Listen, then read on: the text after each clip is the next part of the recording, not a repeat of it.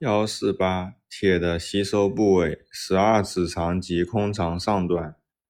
幺四九维生素 B 十二吸收部位在回肠。一五零长链脂肪酸大于十二 C 形成乳糜微粒进入淋巴管。一五一中短链脂肪酸小于十二 C 直接进入血液。